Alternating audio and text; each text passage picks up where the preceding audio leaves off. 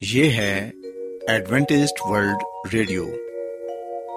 آئیے سامعین، پروگرام سنتے ہیں صدائے امید۔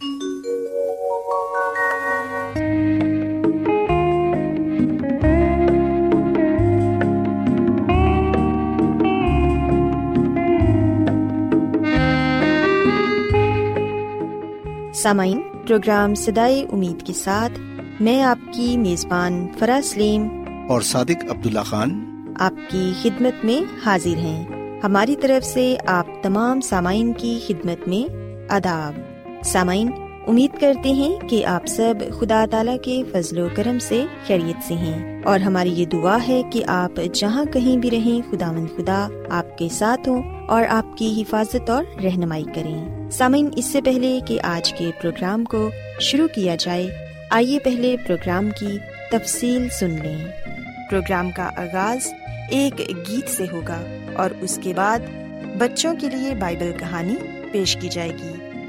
اور سمعین پروگرام کے آخر میں خدا تعالی کے پاکلام سے پیغام پیش کیا جائے گا۔ اور اس کے علاوہ پروگرام میں روحانی گیت بھی شامل کیے گئے ہیں۔ تو سمعین آئیے آغاز اس خوبصورت گیت سے کرتے ہیں۔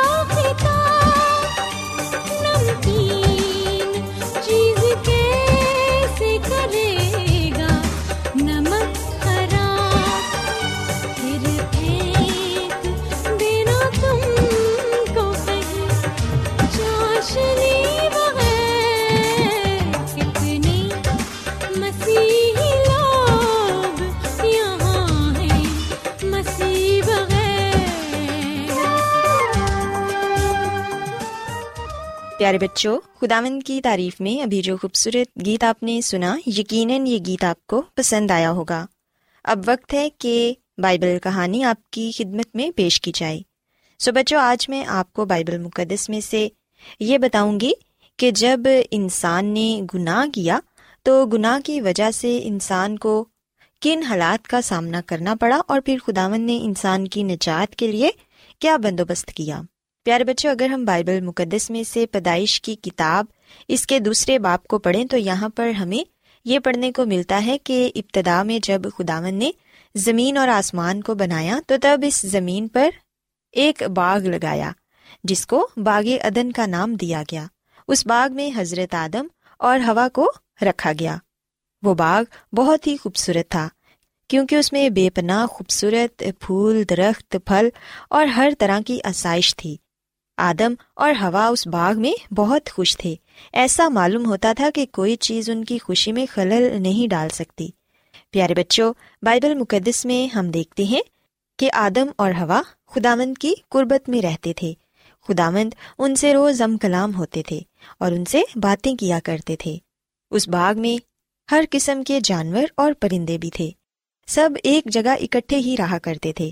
کوئی بھی کسی کو نقصان نہیں پہنچاتا تھا۔ لیکن پیارے بچوں، ہم دیکھتے ہیں کہ شیطان ان تمام چیزوں سے نفرت کرتا تھا اور وہ اس خوشی سے خوش نہیں تھا۔ سانپ سارے جانوروں میں سب سے چلاک جانور تھا اور ایک دن شیطان سانپ کے روپ میں آ کر ہوا سے آہستہ آہستہ کہنے لگا کہ کیا خداون نے تمہیں یہ کہا ہے کہ تم ان خوبصورت درختوں میں سے کسی کا پھل نہ کھانا؟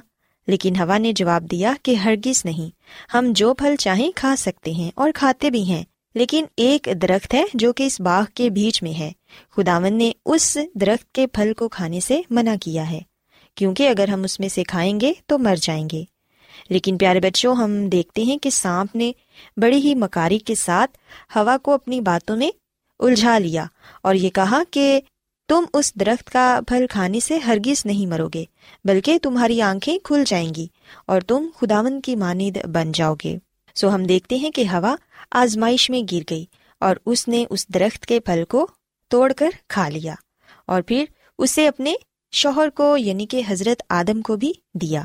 سو ان دونوں نے خدامن کی نافرمانی کی۔ خدامن نے ان دونوں کو وہ پھل کھانے سے منع کیا تھا۔ لیکن ہم دیکھتے ہیں کہ حضرت آدم اور ہوا نے دونوں نے وہ پھل کھایا اور دونوں خداون کی قربت سے محروم ہو گئے۔ ان دونوں کو اپنی غلطی کا احساس تھا کہ انہوں نے خداون کی نافرمانی کی ہے۔ اب وہ اس لائق نہ رہے کہ ادن جیسے خوبصورت باغ میں خدا سے ہم کلام ہوں۔ انہیں باغ ادن کو چھوڑنا پڑا، مگر خداون کو اب بھی اپنے ان دونوں نافرمان بچوں سے بڑی محبت تھی۔ خداون کو ان سے اتنی محبت تھی کہ خداون نے ان سے وعدہ کیا کہ ایک دن انسان اور خدا کے درمیان پھر سے ملاپ ہو جائے گا۔ اور خداون نے ان سے کہا کہ ایک نجات دہندہ آئے گا اور وہ تم لوگوں کو گناہ کی غلامی سے آزاد کرے گا۔ پیارے بچوں، ہم دیکھتے ہیں کہ خداوند خدا نے نجات دہندہ کی آمد کے متعلق وعدہ کیا، جس سے انہیں تسلی ہوئی۔ انہیں یقین تھا کہ خداوند اپنا وعدہ ضرور پورا کریں گے اور ایک دن وہ خدا اور انسان میں دوبارہ ملاپ کرا دیں گے۔ سو بچوں، اس بائبل کہانی سے ہم یہ بات سیکھتے ہیں کہ کس طرح آدم اور ہوا نے خداون کی نافرمانی کی، جس کی وجہ سے انہیں باغیدن سے نکال دیا گیا۔ لیکن خداون خدا نے ان سے وعدہ بھی کیا کہ ایک دن ایک نجات دہندہ آئے گا اور وہ تم کو گناہ کی غلامی سے آزاد کرے گا۔ سو بچوں، ہم دیکھتے ہیں کہ آج ہم سب اس دنیا میں جتنے بھی لوگ ہیں گنہ گار ہیں۔ ہم سب کو نجات دہندہ کی ضرورت ہے۔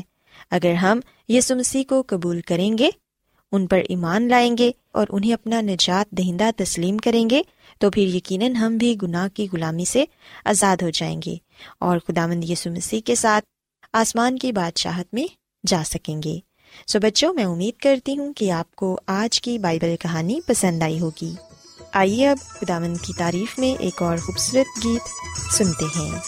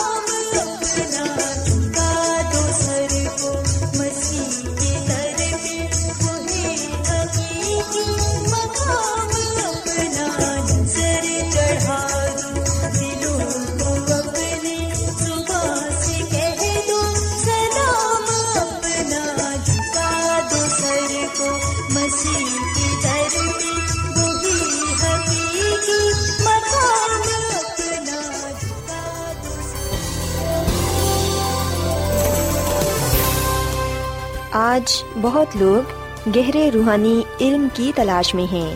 وہ اس پریشان کن دنیا میں راحت اور خوشی کے خواہش مند ہیں۔ اور خوشخبری یہ ہے کہ بائبل مقدس آپ کی زندگی کے مقاصد کو ظاہر کرتی ہے۔ اے ڈبلیو آر پر ہم آپ کو خدا کا کلام سکھاتے ہیں، جو اپنی گواہی آپ ہے۔ خط لکھنے کے لیے آپ ہمارا پتہ نوٹ کر لیں۔ انچارج پروگرام سدائی امید، پوسٹ باکس نمبر بتیس، لاہور، پاکستان۔ اور ہمارا ای میل ایڈریس ہے Urdu at A W R dot O R G. سامعین، آپ ہمارا پروگرام انٹرنیٹ پر بھی سن سکتے ہیں۔ ہماری ویب سائٹ ہے W W W dot A W R dot O R G. Adventist World Radio کی جانب سے پروگرام سدائے امید پیش کیا جا رہا ہے۔ سامعین، اب وقت ہے کہ خداوند کے الہی پاکلام میں سے پیغام پیش کیا جائے۔ آج آپ کے لیے پیغام خدا کے خادم عظمت ایمینول پیش کریں گے۔ خدا مدیس مسیح کے نام میں آپ سب کو سلام۔ محترم سامعین، اب وقت ہے کہ ہم خدا کے کلام کو سنیں۔ آئے ہم اپنے ایمان کی مضبوطی اور ایمان کی ترقی کے لیے خدا کے کلام کو سنتے ہیں۔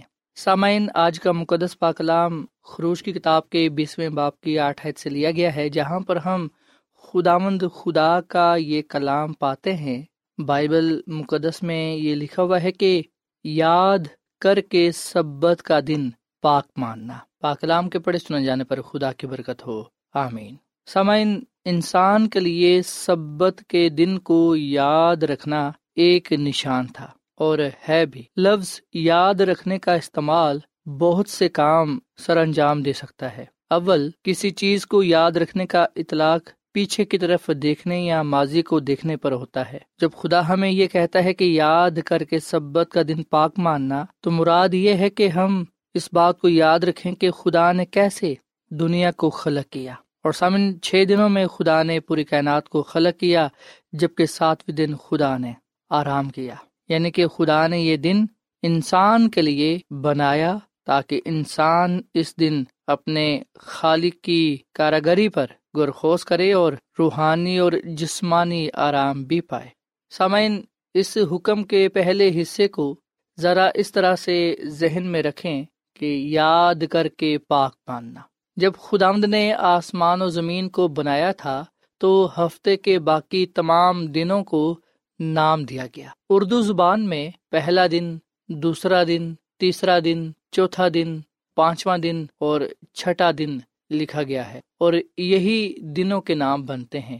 مگر ساتویں دن کو مقدس ٹھہرایا گیا اور اسی کو سبت کا دن قرار دیا گیا۔ خدامد نے حضرت موسا کو ابار کی کتاب، اس کے تیسویں باپ کی پہلی تنایات میں ہم سبت کے متعلق یہ حکم پاتے ہیں خدامد نے موسا سے یہ کہا کہ بنی اسرائیل سے کہہ دے کہ خدامد کی عیدیں جن کو تم کو مقدس مجموعوں کے لیے اعلان دینا ہوگا، میری وہ عیدیں یہ ہیں، چھ دن کام کاج کیا جائے پر ساتویں دن خاص آرام کا مقدس مجمع کا سبت ہے، اس روز کسی طرح کا کام نہ کرنا۔ وہ تمہاری سب سکونت گاہوں میں خدامد کا سبت ہے۔ سسامن، یہ خدامد کا دن ہے اور اس کا سبت ہے۔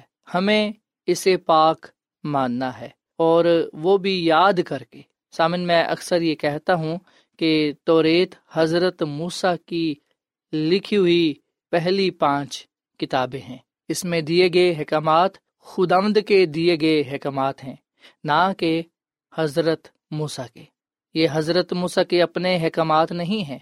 کچھ لوگ اس بات کا کرار کریں گے کہ سبت کے دن کو پاک ماننا ہے، مگر زیادہ تر کو یہ علم نہیں کہ سبت کا دن اتوار نہیں ہے، بلکہ ہفتے کا ساتواں دن ہے۔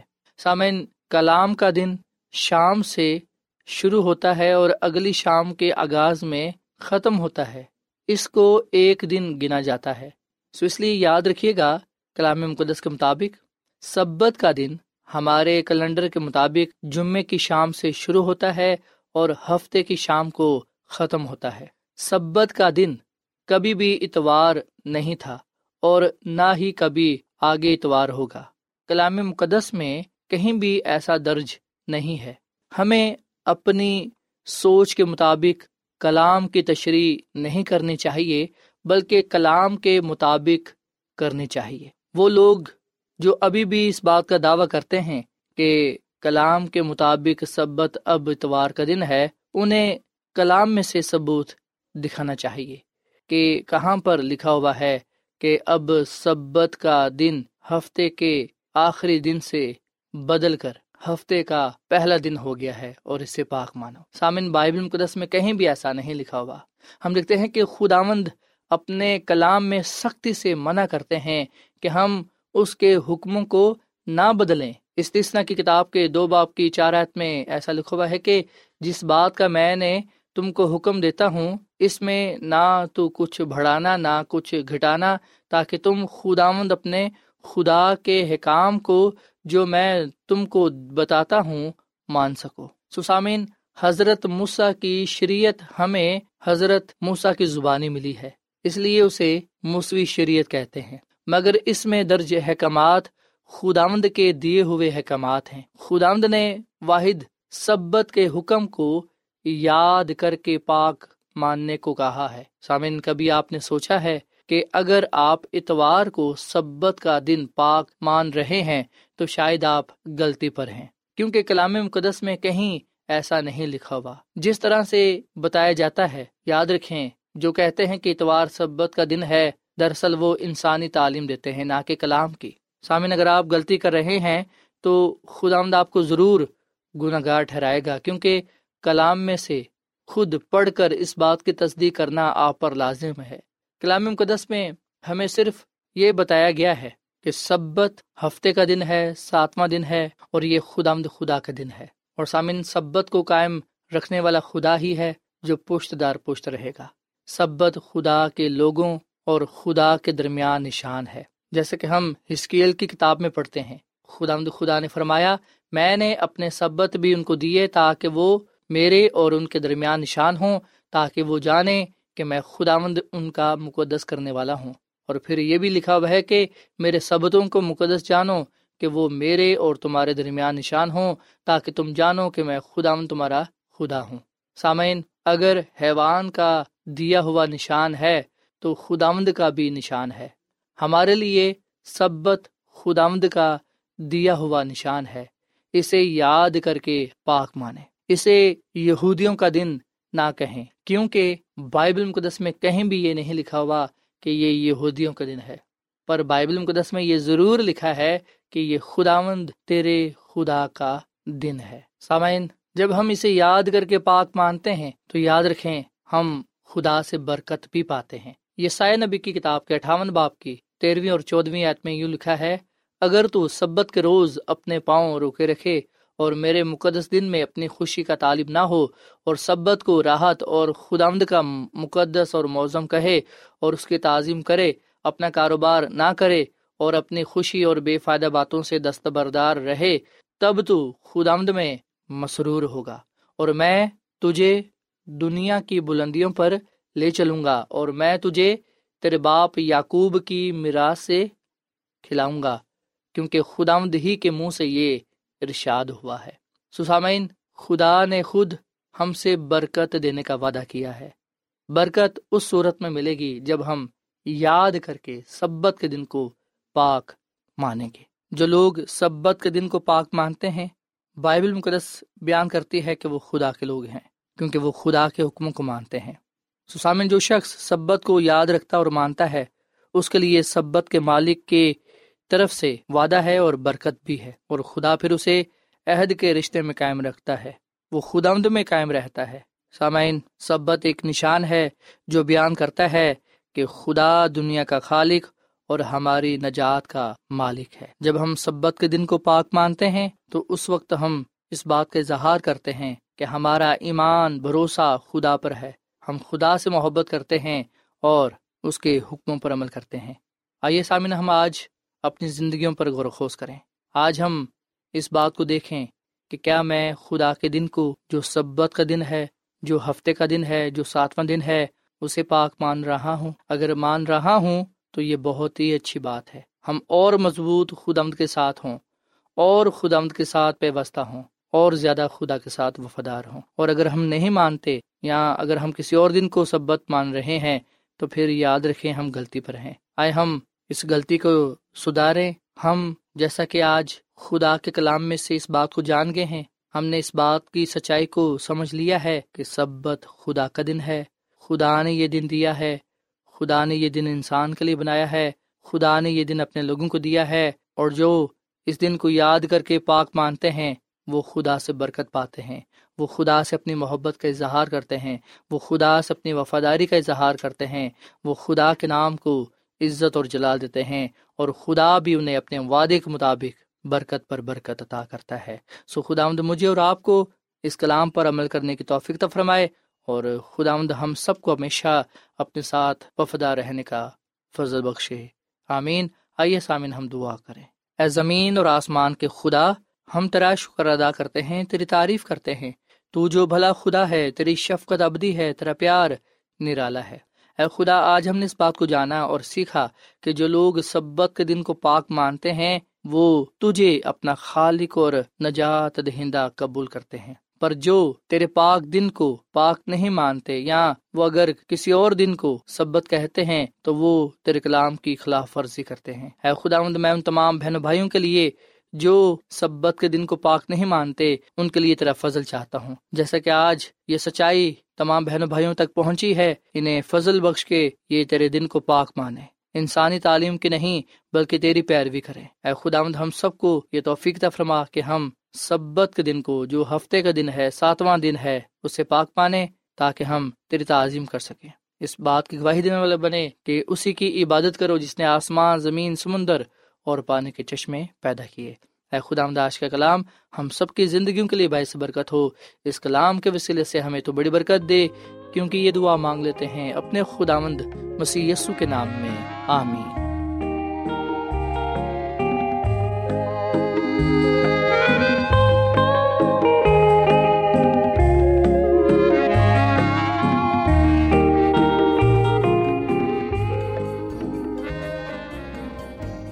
روزانہ ایڈوینٹسٹ ورلڈ ریڈیو چوبیس گھنٹے کا پروگرام جنوبی ایشیا کے لیے اردو، انگریزی، پنجابی، پشتو، سندھی اور بہت سی زبانوں میں پیش کرتا ہے۔ صحت، متوازن خوراک، تعلیم، خاندانی زندگی اور بائبل مقدس کو سمجھنے کے لیے ایڈوینٹسٹ ورلڈ ریڈیو ضرور سنیے۔ یہ ریڈیو آپ کی فکر کرتا ہے۔ ایڈوینٹسٹ ورلڈ ریڈیو کی جانب سے پروگرام سدائے امید نشر کیا جا رہا تھا۔ امید کرتے ہیں کہ آج کا پروگرام آپ کو پسند آیا ہوگا۔ سامعین اپنی دعائیا درخواست اور بائبل مقدس کو مزید جاننے کے لیے آپ ہمیں اس نمبر پر واٹس ایپ کریں۔ نمبر نوٹ کر لیں zero zero one seven four seven two eight one two eight four nine یا پھر plus one seven four seven two eight one two eight four nine سامعین، آپ ہمارے پروگرام انٹرنیٹ پر بھی سن سکتے ہیں۔ ہماری ویب سائٹ ہے W W W dot A W R dot O R G کل اسی وقت اور اسی فریکوینسی پر دوبارہ آپ سے ملاقات ہوگی۔ اب اپنی میزبان فرا سلیم اور صادق عبداللہ خان کو اجازت دیں۔ خدا حافظ۔